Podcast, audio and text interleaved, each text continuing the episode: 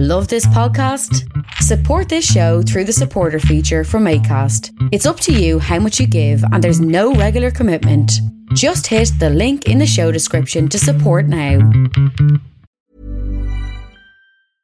Hey, I'm Ryan Reynolds. At Mint Mobile, we like to do the opposite of what Big Wireless does. They charge you a lot, we charge you a little. So naturally, when they announced they'd be raising their prices due to inflation, we decided to deflate our prices due to not hating you. That's right. We're cutting the price of Mint Unlimited from $30 a month to just $15 a month. Give it a try at mintmobile.com slash switch. $45 upfront for three months plus taxes and fees. Promo rate for new customers for limited time. Unlimited more than 40 gigabytes per month. Slows. Full terms at mintmobile.com. One. My guest today is uh, Anthony Kaledis. Did I say that last name correctly? I apologize if I didn't. Yeah, that's good enough. Yeah. Okay. Perfect. So, uh, I want to. I always ask my guest in the beginning, and how did you get into the Byzantine Empire? Because it's quite a fascinating empire in itself. It is, and thank you for having me on. Uh, first of all, uh, so I guess the more interesting question would not be how I got into Byzantine studies in particular, but why um, I'm a historian at all, uh, because I started out to be a physicist. Uh, and in the course of my studies in the United States, uh, I became increasingly more interested in, in philosophy and gradually switched over from natural sciences over to philosophy and history. To make a long story short, um, I was interested in questions of ancient philosophy and early Christianity and the Roman Empire. And those three things came together in the most interesting way in what we call Byzantine civilization, which is a combination of them. It's the most direct and only combination of those three elements in their original form. And so I found that uh, Byzantine history and Byzantine culture generally and literature is just a fascinating laboratory to explore how all those three elements kind of interact in in interesting ways. Yeah. Yeah. And I- and and over I- time I I became a Byzantinist. To me, it's more fascinating because what, what we learned basically in school, right, is that the Roman Empire fell in 463 and that was the end. But no, it's not really true at all. You got the Holy Roman Empire and you got the Byzantine Empire. And I'm curious to, to, to ask you, what do you feel like is the true heritage of the Romans, the Holy Roman Empire or the Byzantines? Uh, there's no true heritage in history. Uh, I mean, historians don't really make those kinds of assessments. Right. We're not in the business of deciding who's right or who's wrong, or we shouldn't be. So let me just say that for the moment, I'm more concerned to lay to rest the idea that what we call Byzantium was not Roman and that its people were not Romans. Mm. Um, I think it is a mistake for historians to make those kinds of negative statements. Right. Uh, and I'm trying to sort of establish a kind of baseline understanding that we need to accept what our sources tell us about this. So I'm more interested in establishing the Romanness of what we call Byzantine civilization, not necessarily to engage in comparisons or to put down anybody else. But if Mm. your question has to do with like lines of continuity, there's no question that the Byzantine Empire is a far more direct continuation of ancient Roman history than anything in the medieval West. Hmm, interesting. And we are going to talk about one particular emperor today, which is uh, Alexis Comnenus, which is I think I feel like it's quite unknown if you haven't looked into history, but it's still important to history because it's famously known. And we're going to take a look at this, how why that he caused the famous Crusades. But what was the state be- be- because he was not born into the purple? But what was the state before he took did the coup and took over the Byzantine Empire? Wait, did you say he was born in the purple? No, he was wasn't. He was. He Right. was not. He was not born in the purple. Was what I said.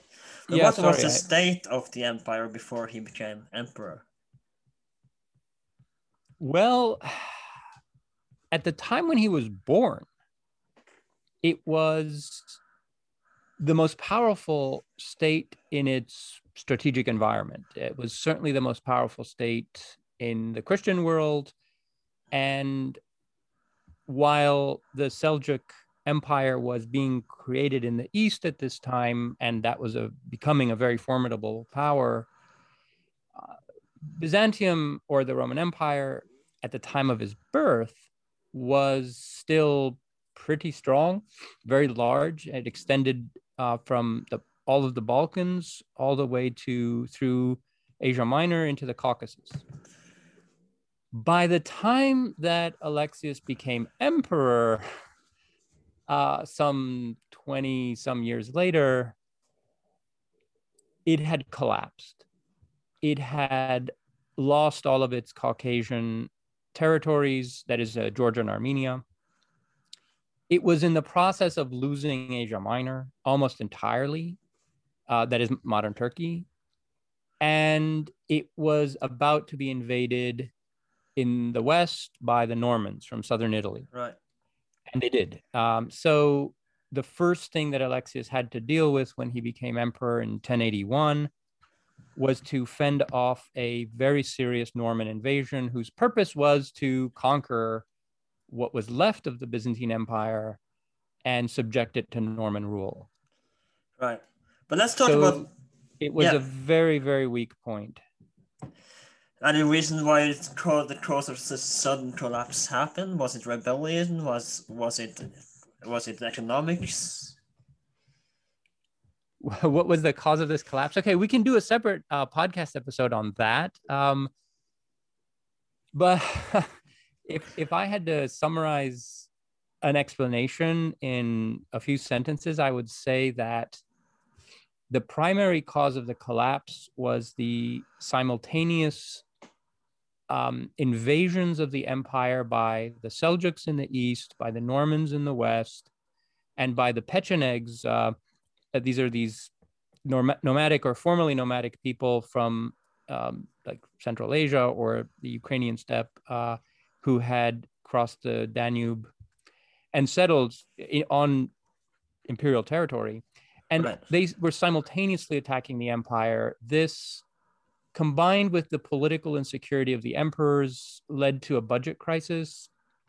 The emperors didn't have enough money to pay for political support, which they needed to pay for the armies that they needed and to pay for the campaigns that they needed to wage. So they prioritized certain areas over others, which led to losses. And then this entered a cycle where the emperors became increasingly weaker. And this fueled rebellions against them. Um, so it's a notable feature of Roman history that when an emperor is perceived as weak, he is attacked by rivals, domestic Right. rivals. And so all of those factors had come together and had made a complete mess of the situation by the time that Alexius, himself a rebel, seized the throne. How does he seize the throne? How does he convince people to follow him to take over the throne? Uh, good question. So Alexius had, even though he was quite young, he was by that point the leading general or problem solver for the regime of his predecessor. This is uh, Nikephoros III Votaniatis, who's a very old man. And Alexius was a kind of troubleshooter and problem solver and had been sent on missions in both the Balkans and into Asia Minor, where he had generally been successful. So he was a pretty good leader. Um, he managed to inspire considerable loyalty to himself and, and confidence on the part of his soldiers. And so when he and his family, his brother in particular, they felt threatened by the agents of the emperor, uh, Nicephorus III, they decided that it was either rebelling and taking the throne or being arrested and probably blinded or executed. And so they decided to rebel. And he had some soldiers and units that were loyal to him, other members of the aristocracy who were willing to join with him. And so they organized a, a rebellion and marched on the city, uh, which was betrayed to them by some units that were bribed, uh, who were guarding the walls. And so his army entered the city. Um, very classic military rebellion. It was a coup. Anatol Nemna, if I, if I remember correctly, Anatol Nemna recalls his daughter, recalls this event, right, in her book, The Alexiad. Yes, um, Anna was Alexis's firstborn daughter.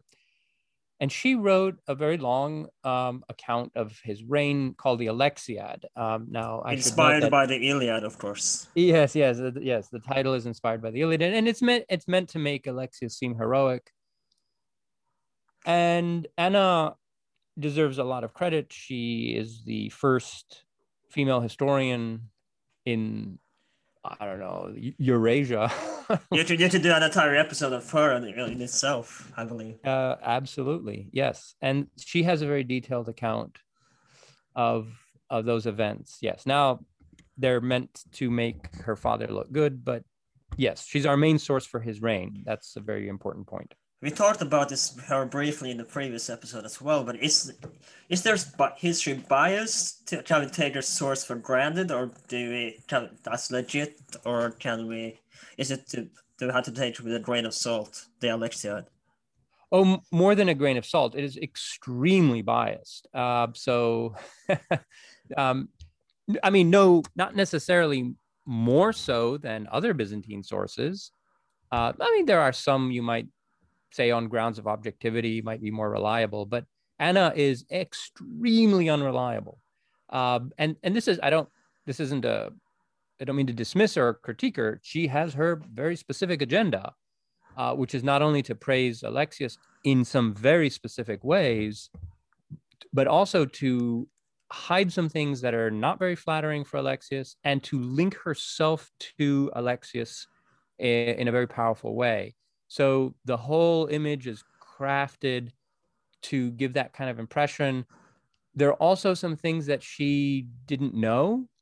And so this results in some uh, misleading impressions that she gives. Uh, for example, that Alexius was completely unprepared for the arrival of the First Crusade.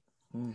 But the, probably the main problem with her narrative is that is the chronology. Uh, she will very often group, the, and this is standard in Byzantine historiography. This happens pretty often. That is, they group events together thematically and not chronologically. But the overall structure of the work is sort of chronological. So this gives the misleading impression that an event that is told toward the end of the book happened toward the end of the reign, when in some cases we absolutely know that it happened toward the beginning. Mm. So she's moved things around in order to create a drama of, for example, Alexius becoming more interested in religious matters toward the end of his life, when we know that those activities are dated, you know, 20 or more years before the end of his life. But uh, if I remember correctly, someone else who had a big influence on Alexius to become emperor was his mother, right? What kind of influence did she have on him? Uh, very decisive. Uh, so this is uh, Anna Dalassene, Alexius's uh, mother, and she came from a very powerful and prestigious aristocratic family of the 11th century. Uh, she's the descendant of generals who go back and prior possible candidates for the throne. So she was a very strong-willed and conceited aristocratic woman and very capable at governing um, whatever was entrusted to her. And in fact, in the early years of his reign, when Alexius was busy with wars, he basically turned over a good part of the civilian administration to his mother. And Anna, his daughter, so her grandmother or her granddaughter, uh, quotes the entire text of this legal edict that by which Alexius gave his mother this kind of sovereign authority, which includes some fascinating things. Like, for example, anything that my mother decides shall be considered legally valid, whether it's done rationally mm. or irrationally. Interesting. it's such a it's such a strange thing to note, but um, and we actually do have documents, even some legal documents, where she is said to have basically made the decision. Uh, so this wasn't just a you know rhetorical conceit. Um, and uh, Anna had, because her, her husband had died uh, earlier, Anna had basically been a sort of matriarch in charge of the fortunes of the Komneni family. And so Alexius grew up under a very strong willed mother, you know, whom he respected and uh, I don't want to say obeyed. Alexius had his own mind too. Um, there were many cases where he did what he wanted to do and not what Anna, his mother, wanted him to do. For example, in this choice of uh, wife, so he married uh, Irini uh, Doukaina. So she's from the Doukas family. And Alexis's mother hated the Duques for a number of reasons. They, these family feuds went back a while. She did not want him to marry a Dukas, but uh, did the marriage he, with this family ease the tension between the these two families, or no? Yeah, I mean, it it it created a kind of coalition partnership between these two aristocratic families, so that Komneni and the Duque are like for the next century and beyond, you know, even into the 13th century, they're kind of joined at the hip. Um, sometimes they're considered as one family, sometimes not, but it there were tensions between them. They remain. So, for example, some scholars believe that when Alexius started to take his wife along with him on campaign, later on in the reign, it was because of like he didn't he suspected her, like he he wasn't sure what she'd do behind his back in the capital if he left her there. Um, so I, I'm not entirely sure about that, but yeah, no, there are tensions definitely. So this was purely an alliance, just a professional alliance in a sense. Oh yeah, all these aristocratic uh, marriages or alliances. So Alexius takes the coup and he become emperor. And what is some of the reforms he do as when he first become an emperor? So it's important to realize that Alexius doesn't come in with some sort of package of reforms in mind. It, it, it's not like he has some sort of agenda that he wants to implement. Instead, he he's facing a number of crises. And what he has to do is deal with those crises. And he does so in a very ad hoc way. And so for about 20 years, Alexius is lurching from crisis to crisis, trying to put out fires, trying to fend off invasions, trying to, uh, you know, gain some kind of control uh, over territories and people. So it's not like he has a, a, a, a preset agenda, like, here's what I want to do in the way that maybe even Justinian did. Like he had a legal agenda. Uh, Justinian in the sixth century, another emperor, he he kind of knew what he wanted to do to Roman society. Alexius is kind of constructing ad hoc solutions to problems that are popping up. Is he and, trying to retake the empire back to his former former glory? Um, yeah, I, I imagine so. Um, I don't know that he's operating with the concept of the empire's former glory, but he, you know, he he, he needs to defeat the Normans first, mm. and, and then he needs to defeat the Pechenegs. The Pechenegs, especially in the late 80s and early 90s, they um, there's some more Pechenegs crossed the river Danube. They joined with the ones that were already in the empire, and they attacked the empire again. And that crisis was probably even worse than the Norman invasion. Why and was so that? there were there were some years, yeah, in the late 80s and early 90s when Alexius basically didn't control much apart from the capital, mm. Constantinople. And he only managed to defeat the Pechenegs by making an alliance with the Cumans, who were this other uh, nomadic people who lived beyond the Danube. And together they defeated the Pechenegs. And it was only at that point, sort of 10 years into his reign, that Alexius could feel like, okay, now I have some breathing space to try to put this house back in order. And so, you know, really anything that we might call reforms take place in the decade after that. So in the 1090s. And the kinds of things that he prioritizes are, first of all, um, revenue. So, where does the emperor and his apparatus, which in this case was his family, where does they get where do they get their revenue from? And it turns out that he engaged in some pretty massive confiscations of lands. He confiscated lands from monasteries, from churches, but also from some very large and powerful landowners in, in the Balkan provinces. Uh, we happen to know about these confiscations more from the monastic archives because they survive, but there's pretty good evidence that this was a widespread confiscation of lands, which went to the state. But what Alexis did then is that he assigned some of those lands, sort of state lands, to select relatives like his brothers and other supporters. So, other members of this extended aristocratic clan that he was building around himself through all of these complicated marriages. So, remember, he's also controlling the marriages of his closest relatives, like mm. you can marry this woman or, and so forth. And he's assigning them these properties as their custodians. In other words, instead of those properties paying taxes directly to the state through state officials and tax collectors and so on, they this is kind of decentralized and they go to his local agents, say his brothers.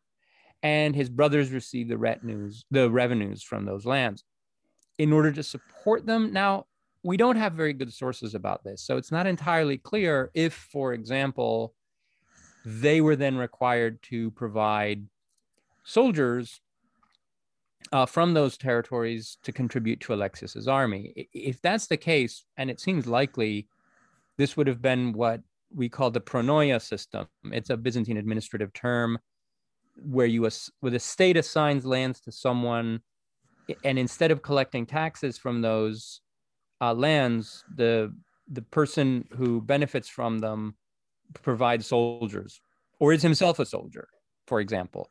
Hmm. These are non-hereditary, so it's not a feudal system. This those lands remain, you know, the either the property of the state or the state retains the exclusive right to um, to exploit them, but can assign it to someone else.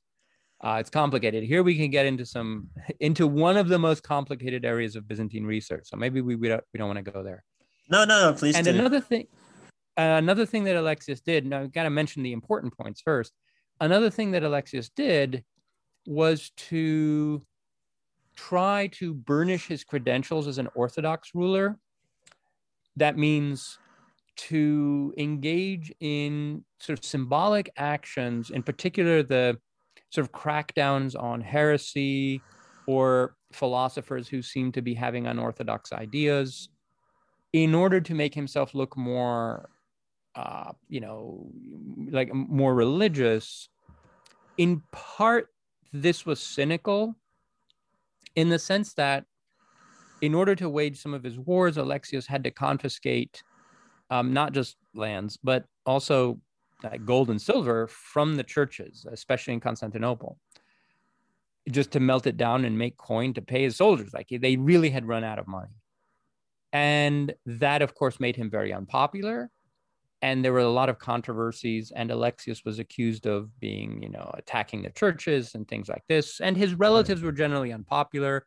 Um, other Romans didn't like that that his relatives were getting this preferential treatment and were being treated as an extension of the imperial uh, of the crown to the detriment of other Romans who might have otherwise made careers in the administration and so on. So Alexius was always sort of there were always um, groups and factions that were opposed to him. There were always many conspiracies against him during his reign let's not forget that he lost many battles. So he's one of these Roman emperors who loses a lot of battles but wins the war. But those losses were very costly uh, in both you know manpower and money and his prestige. And so there were periods when he was sort of very weak and insecure. He'd always come out on top, but you know there were moments when it looked like it was touch and go so he was always having to make sure you know watch for conspiracies and have agents everywhere and and so things like that. So he engaged in a number of symbolic actions to demonstrate to the capital and to the empire that he was a very pious orthodox ruler and that involved sometimes rounding up heretics uh, having trials for for heresy but also giving some money and lands to to uh, monasteries when he could afford it. Uh, so I think those are the general principles of Alexius's administration. So to sum up, reliance on his family in the top positions, kind of outsourcing regional governance and administration, and especially tax collection to agents um, and other members of his regime who benefited from those kinds of positions, and symbolic actions to demonstrate his orthodoxy.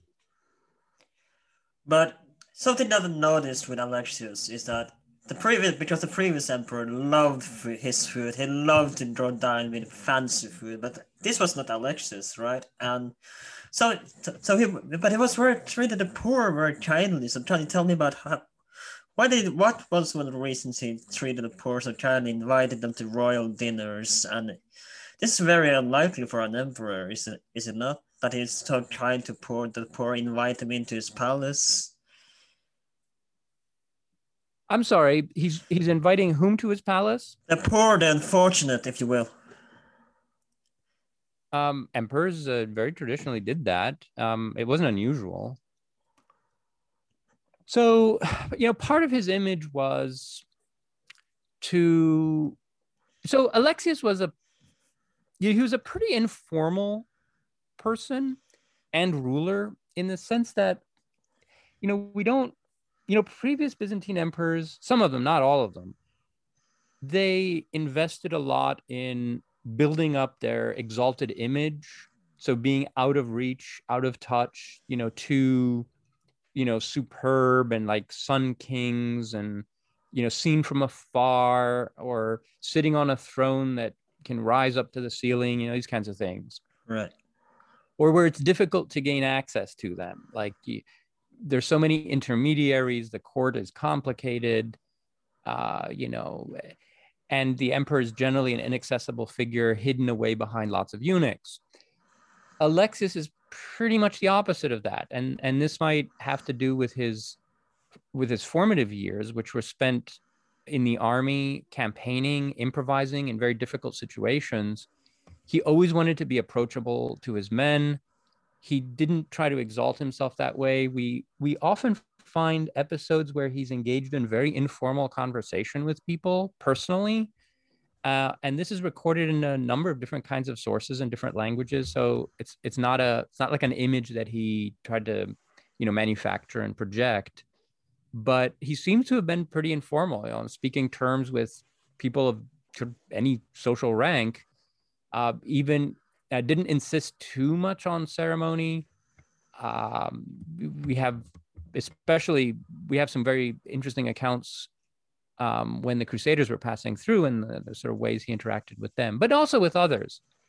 And bringing, you know, the poor to share in the imperial table, that was a, that was a traditional gesture that emperors would um, make in the past. It's not uncommon.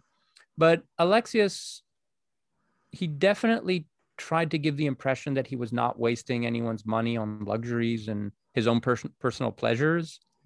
So, especially under the influence of his very pious mother, Anna Dalassene, the palace sometimes gave the impression of being like a, a very austere, almost like a monastery.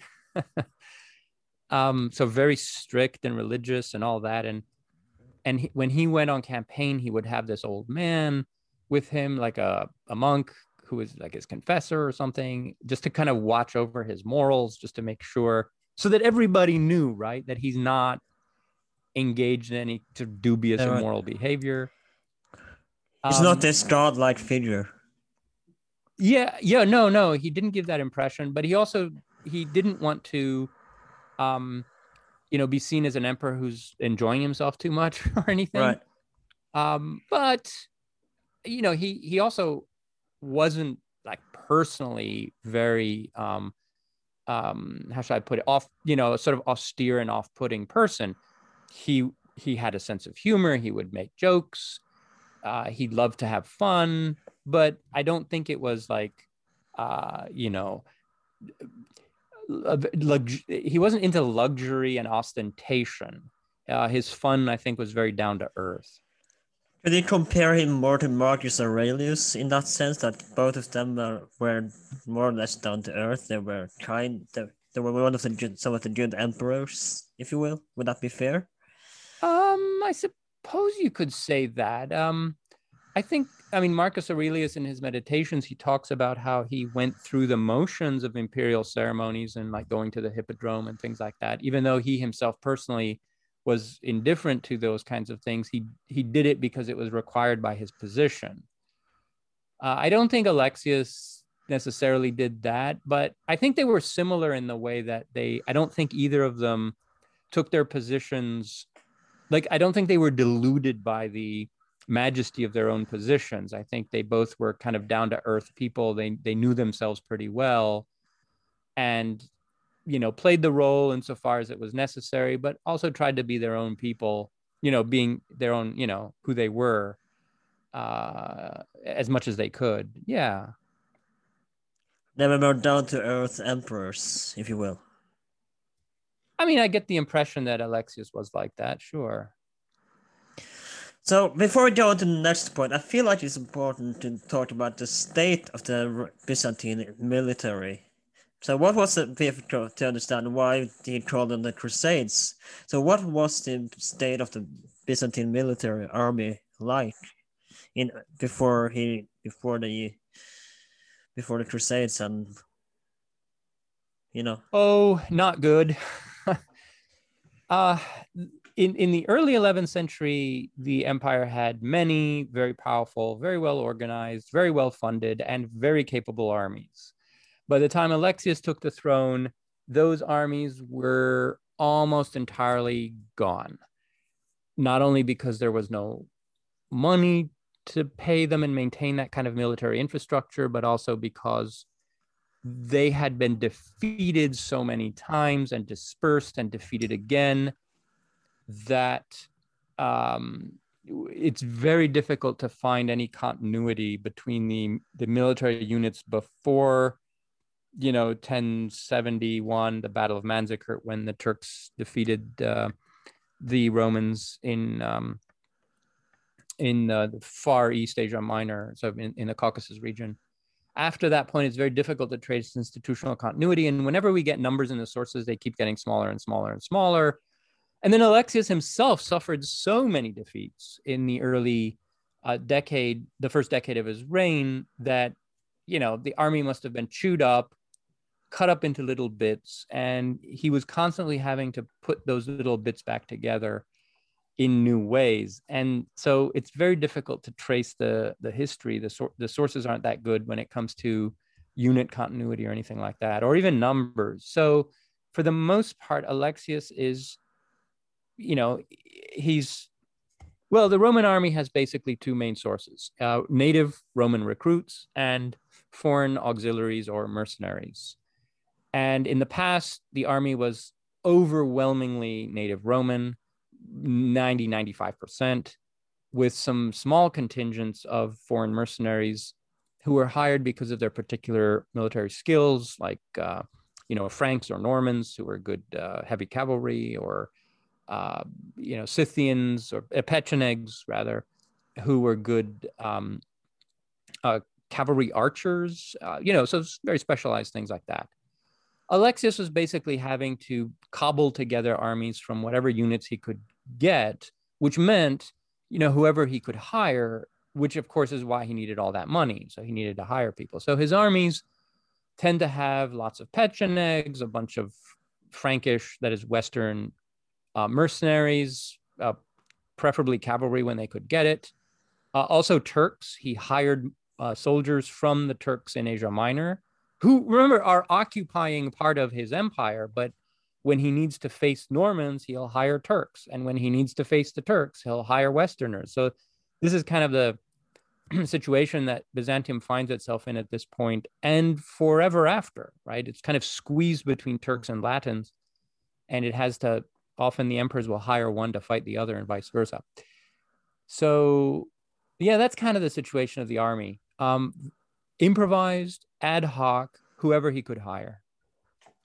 Now, there's a city called Antioch, and I want to know why was this an important city to the Byzantines? and how did they lose the city of Antioch? Because the way I understood it, it's quite a difficult city to conquer, if I'm correct.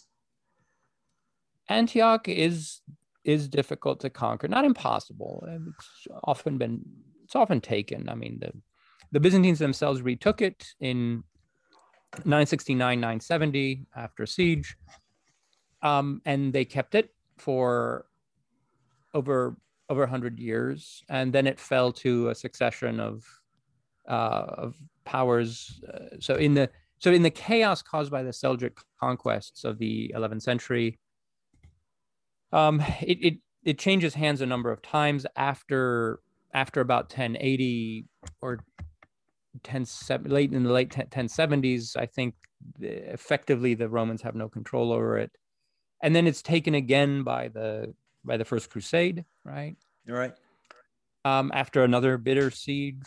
So yeah, it can be taken, but it is, you know, very well defended.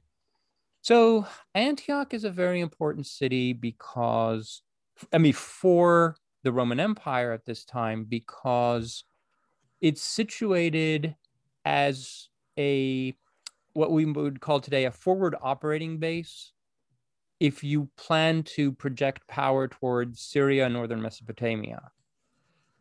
So the Romans retook it, like I said, in the late 10th century at a time when they were expanding again in this area. They'd conquered Cilicia, uh, Cyprus again, parts of Syria, northern Mesopotamia. They made Aleppo into a client state.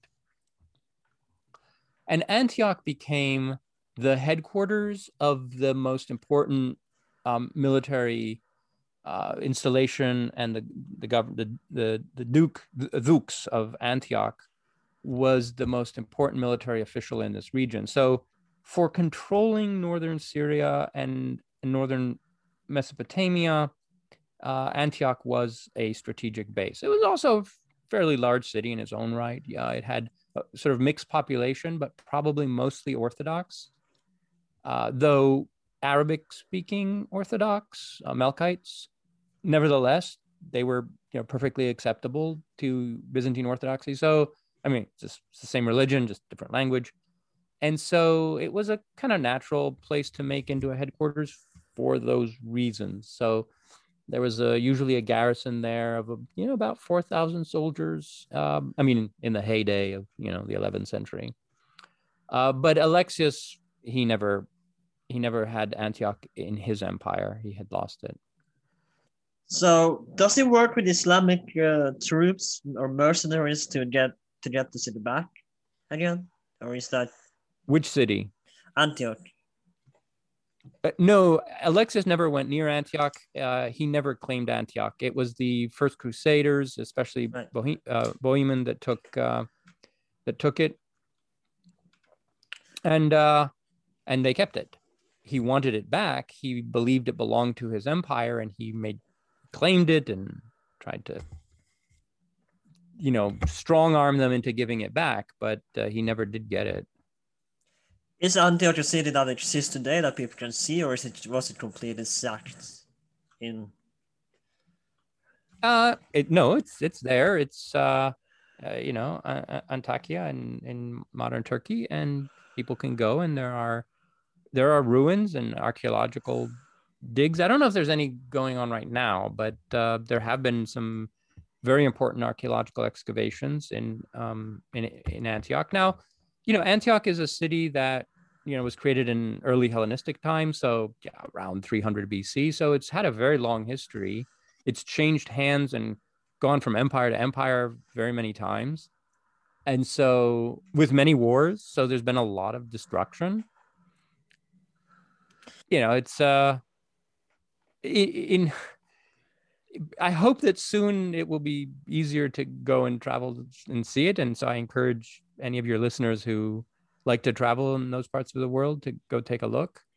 But uh, they might also, in the meantime, they might want to take a look at the um, publication of the ancient mosaics from Antioch. Uh, these are especially the early early Roman period mosaics. They're pretty spectacular. Um, yeah. Now, you asked about Islamic troops.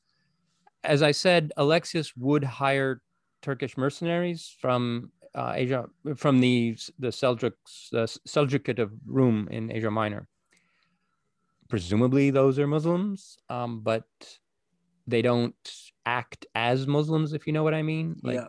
while they're in his employ, they don't exhibit any particular Islamic behavior. And remember, these are mercenaries. Like, I mean, nominally they might be Muslim, they might come from a Muslim culture, but does this really uh, affect very much about what they do? It's like, nah, probably, Mm. probably not.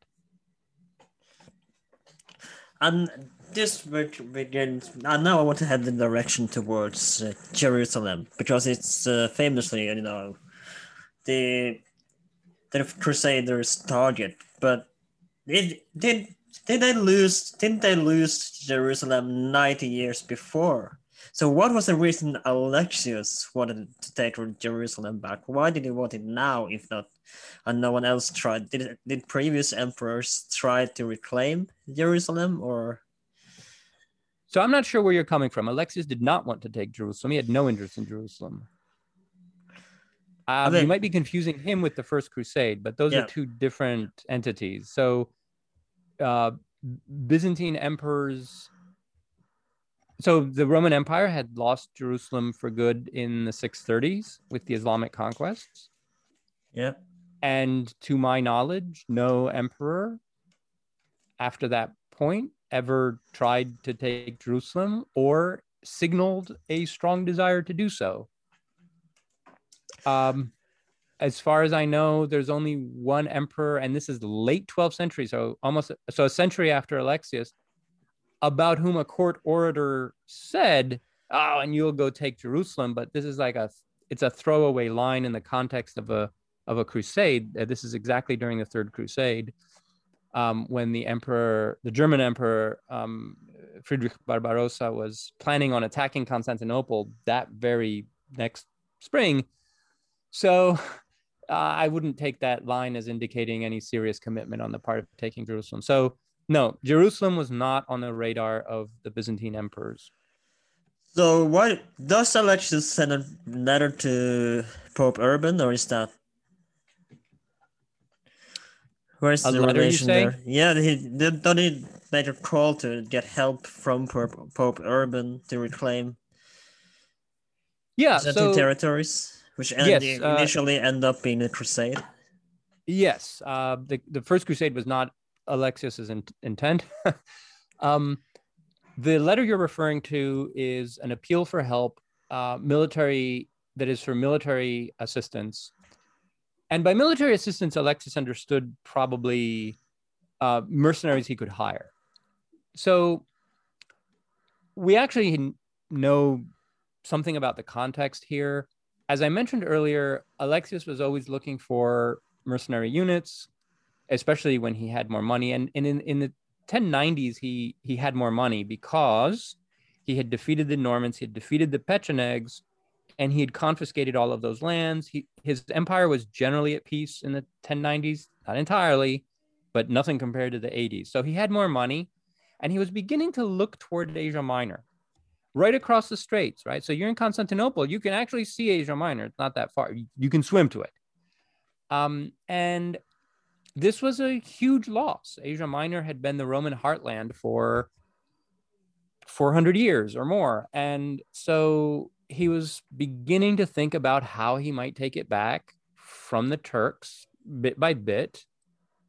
And what he needed were soldiers. So every time a Latin, a count or a duke or a pilgrim or whatever passed through his empire, he would say, "Say, look, if you've got any spare soldiers back home that you can spare, you know, send them over. I'll I'll hire them." Uh, he hired some knights from uh, some Flemish knights, uh, precisely in this way.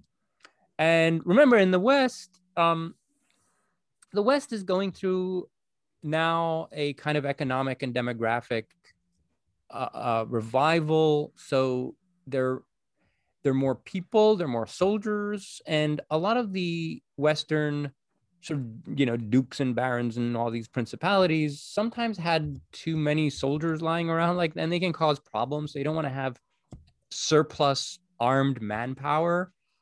And so a lot of them started, and there wasn't enough land or titles or you know, money for them all, especially given the practice of primogeniture, right, where the eldest son gets everything or you know most of the inheritance. So there was a kind of export of surplus military manpower. Now, a lot of this went to uh, southern Italy. Uh, so the Normans who conquered the Byzantine territories in southern Italy, and then they went to Sicily. And meanwhile, there was a parallel conquest of Muslim lands in Spain going on. And, and you know, there are other uh, activities as well. Um, so uh, at the same time, wars that were taking place in the West were, were dislocating local aristocracy. So the striking example is the Norman conquest of uh, England right? So when William the Conqueror, he conquers England 1066, and an entire cadre of Anglo-Saxon aristocracy and soldiers is just displaced. Like he literally takes their lands uh, and, and hunts some of them down. And so there's this wave of migration of Anglo-Saxons out of England, and many of them go to Byzantium and they're hired by the Byzantine emperors in the Varangian Guard. So this was a special uh, mercenary unit for Northerners. It started out uh, by uh, it started out as um, a contingent of sort of Varangian Rus, uh, Centrum Rus uh, in the late 10th century,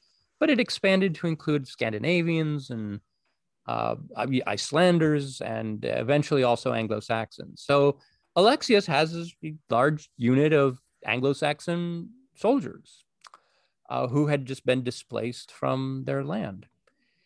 And so he's always looking for that kind of manpower. And in the 1090s he is looking for soldiers with with, with whom to take back asia minor and yeah he uh, he sent a letter to the pope among others uh, saying basically if you can spare some soldiers send, send them so that we can start freeing christians in asia minor i mean that's the background and this uh, becomes too overwhelming in the end. What's that? It becomes too overwhelming with all the troops that come from. Well, yes. So what he gets in response to one of these appeals is the First Crusade. Now, there are very conflicting views about the narrative here. In other words, there are there's a narrative whereby Alexius is completely surprised that by the first crusade like he just asked for some mercenaries mm. and instead he gets this you know series of armies converging on his capital to go to the east and and he has to scramble to you know handle them and make sure that they don't cause damage to his empire and so forth. That's the narrative that anna gives.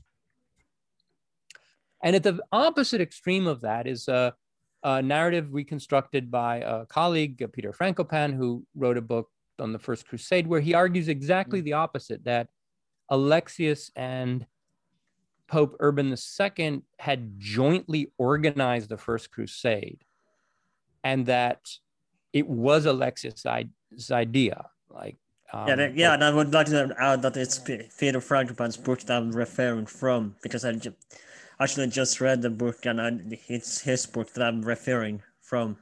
Yeah, yeah. Right now. And then like everybody else is in between. yeah. So um, I, will say I, I, the sources are not very good. In, in other words, I don't think that Frankopan's model is like impossible. I'm not entirely convinced by it. However, like I said, I mean, our sources for the the immediate background of the First Crusade are not good enough that we can like rule it out or anything. But also, it's not proven. It can't be proven either. Hmm. And certainly, the mentality that gave rise to the Crusades, in the sense that the whole idea of going on an armed pilgrimage for religious reasons, this is, I think, beyond the imagination and experience of any Byzantine at this time. I think that that matrix that created crusaders in the West, right? That is very specifically a function of the religious and military culture of Western Europe. I don't think that Alexius could have either imagined such a thing, much less manipulated it. I'm not entirely even sure that Urban II knew exactly what he was going to get. Mm. So, uh, you know, I, I, think Alexius may have a, you know, a, asked for some, you know, mercenaries basically to hire. It's, uh, it, you know, not please come help me, but if you've got any soldiers, I'll, I'll take them. Um, and separate developments in the West uh, led to this kind of explosion of militant religiosity, and it spiraled into the First Crusade. What I'm convinced of by looking at the sources for the arrival of the First Crusade armies, when they arrive in the Byzantine Empire, it's very clear that Alexius was prepared for them he had prepared supplies he had you know designated routes he had interpreters he had guides like there was this whole apparatus in place for feeding them and escorting them and for handling them once they arrived in Constantinople that I don't think could have been put up on the spur of the moment. So I'm convinced that Alexis knew what was coming at least a year earlier. Mm. which indicates to me that at, there had at least been communication between Pope Urban and Constantinople on the logistics of what was coming. So I, I'm not convinced because there's just insufficient evidence that Alexius was involved in the planning of it. But I do think that he knew it was coming and was prepared for it. And he had a pretty good plan for handling the Crusaders once they arrived. So that's as far as I'll go. Now, I might be wrong, but didn't William the Conqueror as well join the Crusades? No. His father had gone on a pilgrimage and was buried at Nicaea. He died on the way back um, in Byzantium. But no, William the Conqueror had nothing to do. He's way too far removed from all of this. Uh, his son-in-law went on the first crusade. Uh, I, don't, I don't know if you're referring to him. Could be, yeah. Could be him. Yeah. I, I might have mixed up both. Both of them. Yeah, well, William the Conqueror, I mean, he was a Duke of Normandy before he conquered England, and a, a whole bunch of Normans went on the crusade too. Uh, so you know, he knew people who went on the crusade, but no, no, he he was uh, uh, dead by then. so to end what what was the consequences of to end this what was the consequences of alexius's reign? He would reign for like 47 years right? So he must have done something right. And how is the aftermath of alexius's reign well, if we change. judge him by how does it change the Byzantine Empire? Oh, it changes it quite a bit.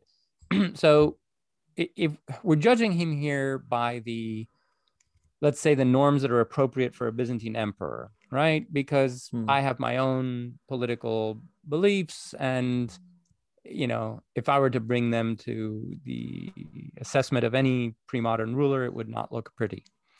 Uh, but by the standards of a Byzantine emperor, uh, he did okay, and probably more than okay, in the sense that he found an empire, a state, a Roman state, state of the Roman people is what it is, that was in shambles.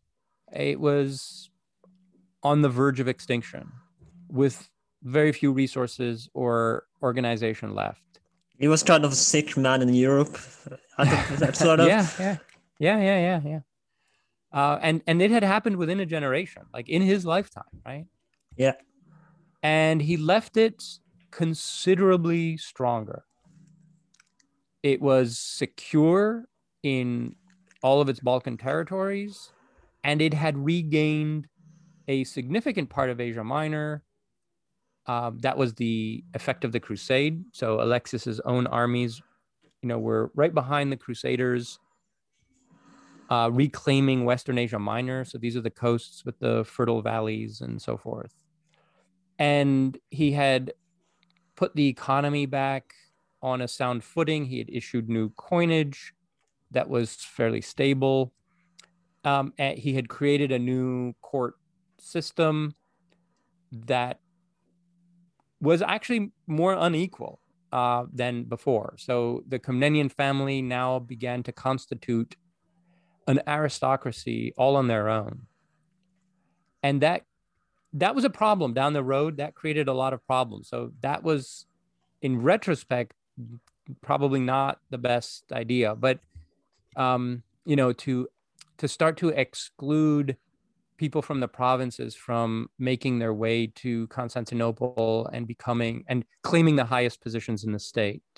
So by making those highest positions a function of being a relative of the emperor, that was in the long term not a good idea. Mm.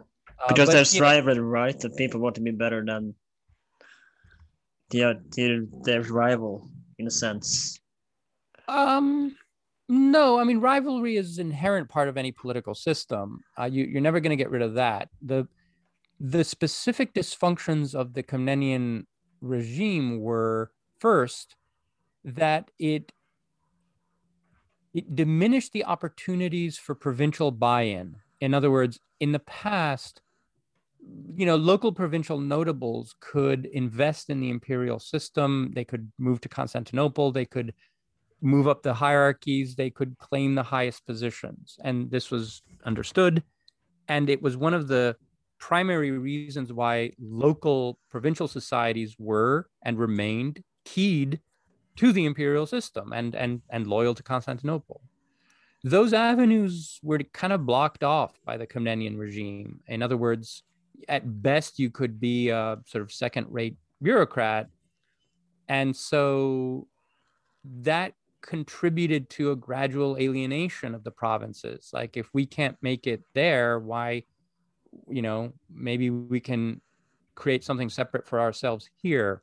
Mm. So by the end of the 12th century, there was a lot of regional separatism. Um, the second dysfunction has to do with the creation of a vast network of very entitled princelings So all of these Komnenian brothers and cousins and second cousins and nephews who felt socially entitled simply because they were part of the Komnenian clan and went around causing trouble because a lot of them felt that they deserved more than being just a an imperial brother or an imperial cousin. And yeah yeah, at the end of the 12th century, this was disastrous. This was a disaster. So why create a bunch of entitled princes who, you know, who go around causing trouble because they feel that they deserve more? And this starts already with Alexis's children. Yeah, Anna, Anna felt like she was supposed to be the empress, right? But she felt betrayed by John taking over instead of her. Yeah, he she didn't she didn't like him. she had differences in policy. Um, now, she didn't cause that much trouble, but her brother, um, Isaac, so John II's brother, boy, did he cause trouble. And Isaacios' son, Andronicus, he was the definition of trouble. And he eventually took over in, in uh, 1082, sorry, uh, 1182, 1183 and yeah, it was it it didn't go well.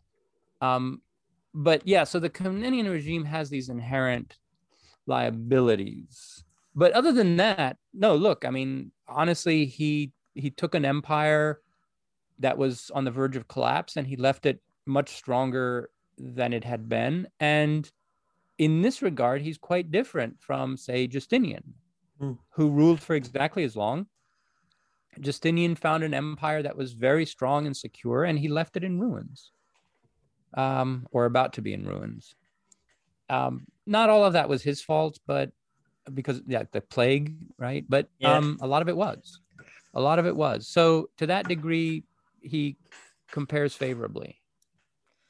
So the, I'm, I'm, I like to think a little bit about just for fun or exercise. I like to think a little bit about alternative history. Do you think that Anna would have been a better ruler than her brother?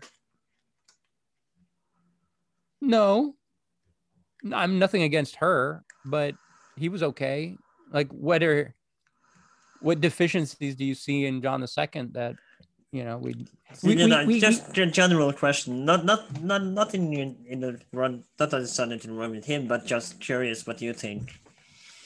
Well, I'm kind of glad that Anna didn't, uh, because it, you know, it turned her into other, um, uh, occup not occupations, but activities that I personally value more. So I prefer to have Anna the historian than Anna the empress, uh, just because the Alexiad is such a remarkable document, and it's not just the Alexiad. Uh, Anna became uh, very famous for her learning and she sponsored circles of philosophers who wrote commentaries and very interesting texts.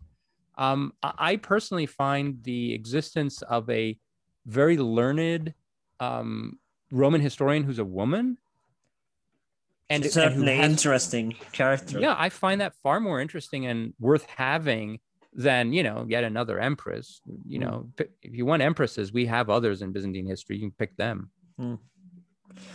Thank you for so much for coming. And uh, before you go, do you have anything to promote? If people want to find you, where can they find you?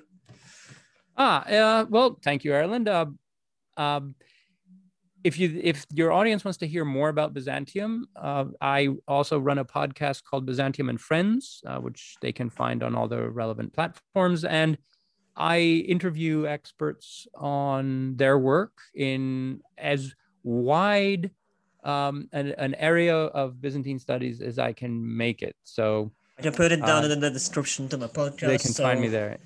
So people can find Yeah. put click on it when I publish published episode. Thank you. No worries. Thank you so much for coming. It was a pleasure to have you on. This has Likewise. been this has been well.h12. You can find us on Twi- Instagram on uh, you can listen to our pod under the tag well.h12. You can also find listen to this podcast on Spotify, YouTube, Apple Podcast, wherever you can find podcasts. And uh, if you liked this episode, definitely check out some of the previous episodes. You're definitely gonna find something you like. And this, my name is Alan. This has been One That Is Well. Thank you, and I'll see you next time. Even when we're on a budget, we still deserve nice things. Quince is a place to scoop up stunning high-end goods for 50 to 80% less than similar brands. They have buttery soft cashmere sweaters starting at $50, luxurious Italian leather bags, and so much more. Plus, Quince only works with factories that use safe, ethical, and responsible manufacturing.